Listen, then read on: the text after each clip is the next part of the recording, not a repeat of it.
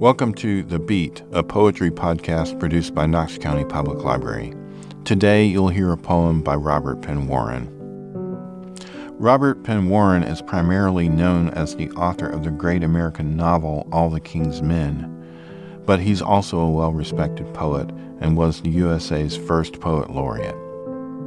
One thing I love about Warren, in addition to his dark vision, is his ability to write in rhyme and meter while using what was, at his time, everyday language.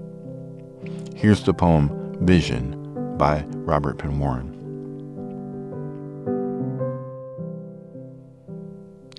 Vision I shall build me a house where the larkspur blooms in a narrow glade in an alder wood where the sunset shadows make violet glooms and a whippoorwill calls in eerie mood. I shall lie on a bed of river sedge and listen to the glassy dark with a guttered light on my window ledge while an owl stares in at me white and stark.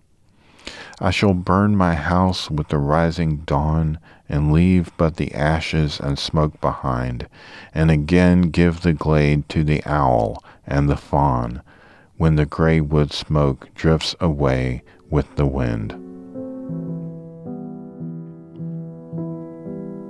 That was Vision by Robert Penn Warren.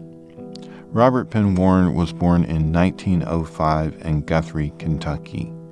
He crossed the state line to go to high school in Clarksville, Tennessee. In 1921, he began his studies at Vanderbilt University and joined a group of poets who called themselves the Fugitives. He went on to publish over 40 books, and he is the only writer to win the Pulitzer Prize for both fiction and poetry.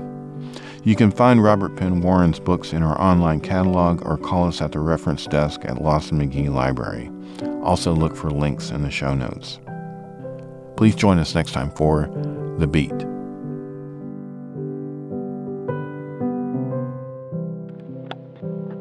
Thank you for listening to and sharing this podcast from Knox County Public Library in Knoxville, Tennessee. Music for this podcast is by Chad Crouch. Find all our podcasts at pods.knoxlib.org and explore life changing resources at www.knoxlib.org. That's Knox, L I B. Go to our Keep in Touch page to sign up for newsletters. You can also follow us on Facebook, Twitter, and Instagram. Make us your essential connection for lifelong learning and information.